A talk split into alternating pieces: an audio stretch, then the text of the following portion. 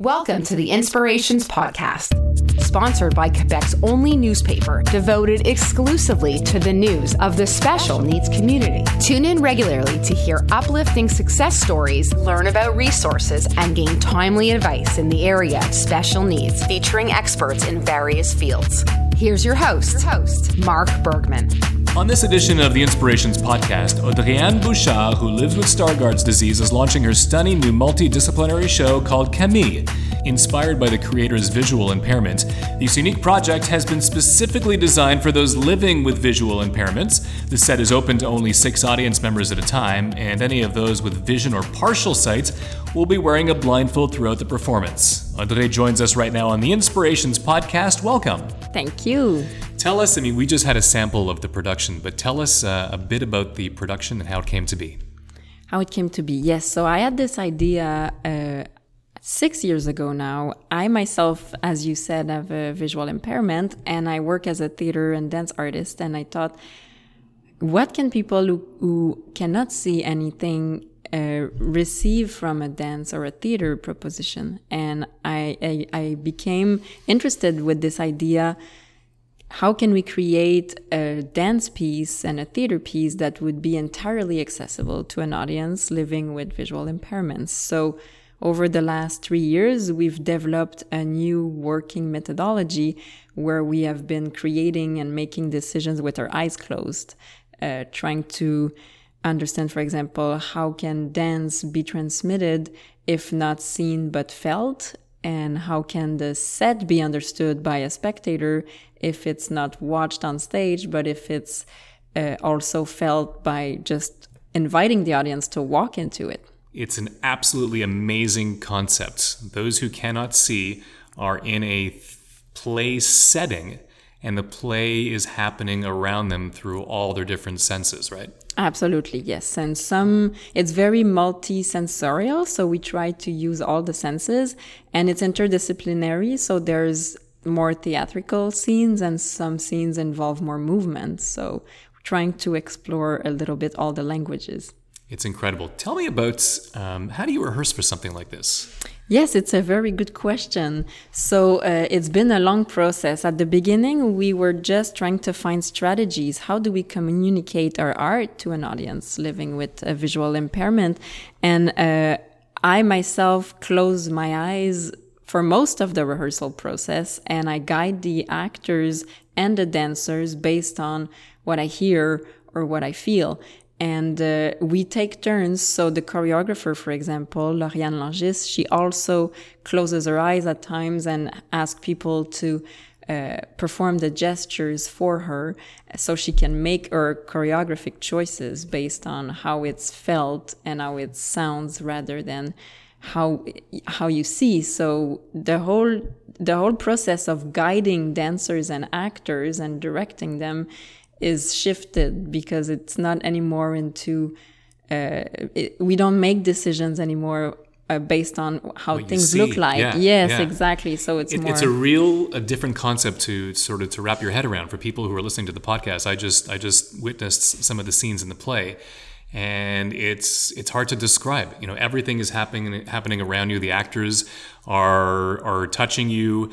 Uh, you you feel, you hear. There's emotion involved, and there's got to be a lot of trial and error in in in preparing, right? Absolutely. We had, did a lot of training on how do we approach someone as well? How do we touch them? How do we uh, guide them in space, trying to be clear? Because the performers all have a part as a they all have characters in the show. We didn't want them to talk to you and to tell you sit here because then it would take you out of your experience. yeah, they're guiding you right? Absolutely they're guiding you but only with uh, with their physical intentions and gestures. So yes not with their speech. Sure. So i mean you have to gain the trust of an audience member right away.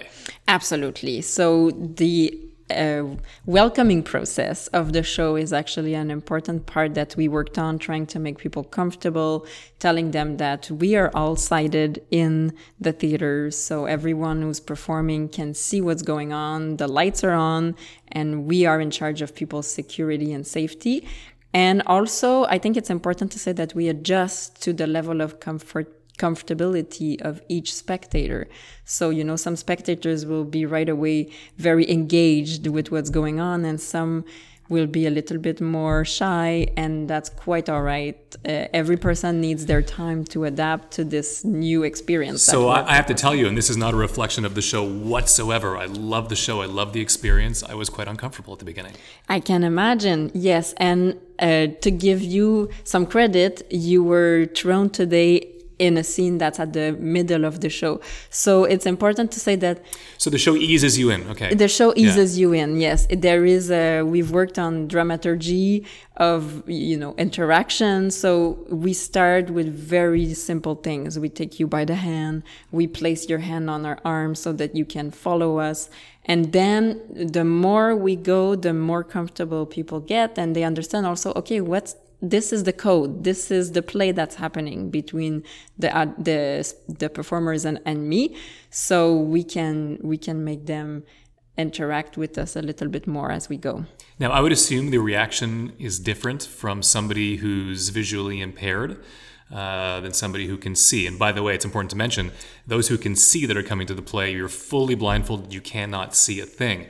So, both visually impaired and both people who can see aren't able to see in the play, but I would imagine the reaction is different, right?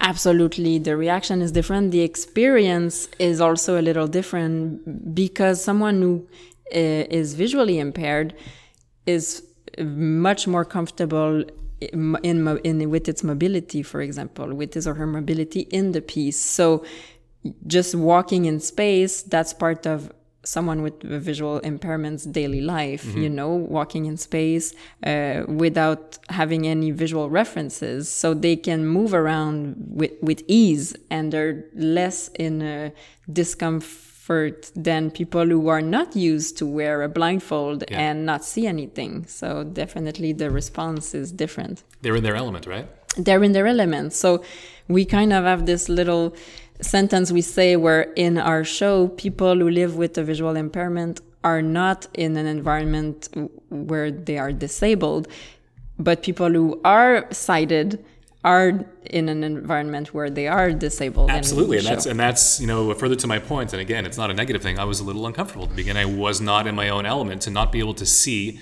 for seven minutes and to have this experience going on around me using all my senses other than sight was was was a shock to the system. Mm-hmm. It is, yes, it is. Most of the people uh, are feel like that at the beginning, and then at the end, they are really happy that they could let themselves go. Now, there's a scene in the play you were telling me that um, there's a lot of audio going on. There's a radio and there's people speaking in the background. And, and, you were telling me that there's a different reaction from people with visual impairment to people who can see with that particular scene, right? Absolutely. So, someone who is used not to see can uh, process much more different audio information at the same time. Okay, how just so? because they're used to, they told us once it's not necessarily that we have a better sense of, of hearing. It's because we concentrate all the time. We have to concentrate to keep up with the conversation. We have to concentrate to remember where we've put our things because then we won't see where they are. So we have to remember and be fully concentrated. So, so, you know, I guess we developed this, this uh, practice yeah. of being able to dissociate the information and being able to follow a conversation and at the same time listen to radio on the background. As for someone who is used to see, normally we use our sight to help us focus on what we want to focus on. And here, when you don't have your sight, it becomes a lot of audio information at mm. the same time. Now, you specifically in the play don't mention anything about uh, visual impairment or disabilities. Tell me why. Yes, because uh, it is so present in the form already. We created this piece in order for people who live with visual impairments to be able to experience a show without missing anything. And uh, it became, you know, the, the form is is so strong that it's a little bit part of the experience. Even, I mean, it's a little bit, it is part of the experience. Yeah. And then we thought, okay, we don't want to talk in our store, in the story. We don't want to talk about that. So it's not about the loss of sight. The loss of, it's about the loss of a friendship. So basically we we chose the theme of the story based on the fact that you're guided throughout the piece. And as you said before, you have to learn to trust the performer guiding you. Mm. And it's the story of this guy, Pierre, who loses his friend Camille, who was kind of his guide in life. And now he has to learn how can I make contact with new people? You know, I'm, when you're 30, it's not so easy to make friends, to make new friends. How do you encounter people you don't know and how do you get comfortable with them? Which is part of, part of the format of Absolutely. the show as well. But uh, we have decided not to address specifically the, the issue of losing sight.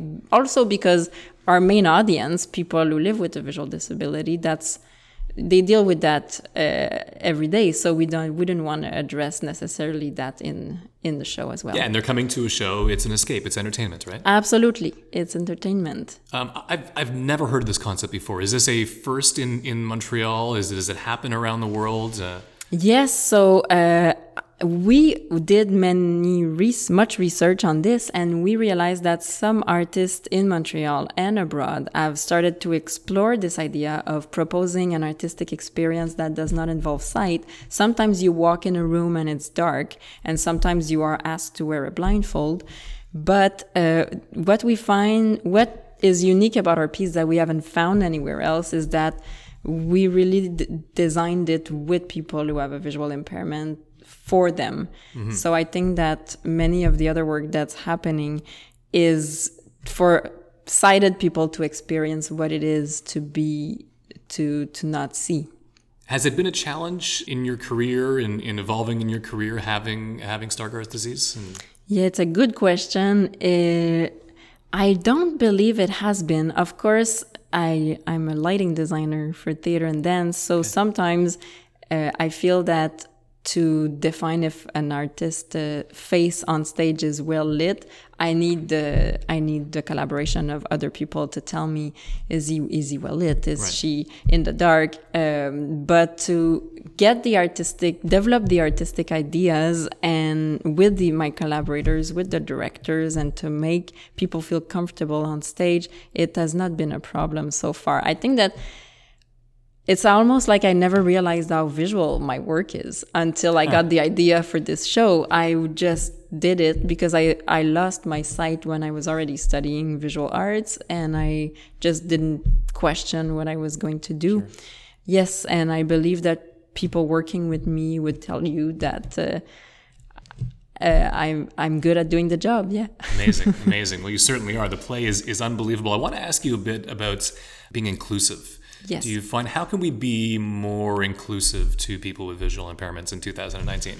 It starts for sure for this for our piece for example i'm going to base it on our experience because i don't have the answer for yeah. everyone but we have really tried to change the way we're working you know because sometimes what we try to do is adapt uh, adapt a theater piece or adapt uh, a movie so that it becomes accessible to people living with visual impairments. But uh, the question we've asked ourselves is we don't want to create something conventional for people who can see and then adapt it to make it accessible. We want to create it right. from the start so it is inclusive. So I think, and it's been really challenging and enriching, I think, for people in my team to question ourselves, oh, how do I create a set that. Yeah, because most people in the team can see, right? Absolutely, everyone can see, and it's been really important that they, they can see because we are sure. guiding everyone. But it is uh, it is interesting to even question, okay, how do we do things? How do we create things? And then it's not just about making making the piece in this case it's also how do we get people to come to the theater how do we welcome them where do we uh, keep their dogs so that they feel safe that their guiding dogs are in the theater beside them while they're living that experience? So you know there's a whole portion of creating the art but then also okay what are the specific needs of the audience that is going to come and how can we make them comfortable and how can we you know they they come with specialized transport? So we have to take that into account. Uh, how much earlier in advance are they going to come here? What do we how do we entertain them? Because they come here sometimes yeah. an hour in advance with their transport you know? It's amazing you know and may, it maybe sounds like a cliche but you know we take for granted our sight. Absolutely. Uh, it just it seems so easy but when you're put in a position uh, to lose your, your your sight and be immersed in this experience it's totally different. Absolutely. We take it for granted. And it's been very enriching uh, also to meet the community of people living with visual impairments and to ask them are you interested in attending a play? Are you interested in attending dance? What is it? What do you what's beauty for you? We ask them questions like that. What helps you to escape or you know what motivates you. And we try to choose the themes of the piece also based on their perception and uh, and their answers. So i think that just uh, to answer your question how do we become more inclusive? Just to meet the people you know? There's all kinds of impairments and just yeah, to meeting and understanding and, absolutely uh, absolutely for people who are listening who are visually uh, visually impaired who might be uncomfortable to come to the show what do you want to tell them i want to tell them uh, please come. Uh, not for me but come because we created this piece really with I would say around 30 people living with visual impairments who came in rehearsal and gave us their feedback. And everyone, I believe, had a good experience when they came to rehearsal. They told us, you touch us, but it's always with great respect and it's always gentle. And we want to be a part of this. So I would tell them, come and experience it at any time during the piece if you don't enjoy it, you are what you can leave. You can, but I think that it's it hasn't happened yet, and I think that people, uh, you know, they they get out at the end and they they talk with the other spectators who were there. They get, you know, they exchange with other people. They meet new people as well. So it's a it's a space for exchange and encounter. And you were telling me sometimes you have tears in your eyes watching the audience members, right? Absolutely. And the performers, they they worked so hard and just to see them go interact with someone, making them comfortable, trying to give them some joy and some love is uh, is always very touching for me because I wanted to create art as a practice. I want to create art to give something to people, you know, to make people happy and to give them uh, some joy, to give them love, to give them emotions. So for me, when I watch people interacting together and I see that they have smiles on their faces, I feel like it's quite special what we do. A unique art experience for people living with visual impairments, Camille, an immersive and multi-sensational show beyond sight the 4th to the 22nd of September at MAI, the Montreal Arts Interculturels. Yes. Thanks for joining us on the podcast. Thank you very much for having me. It's been a pleasure.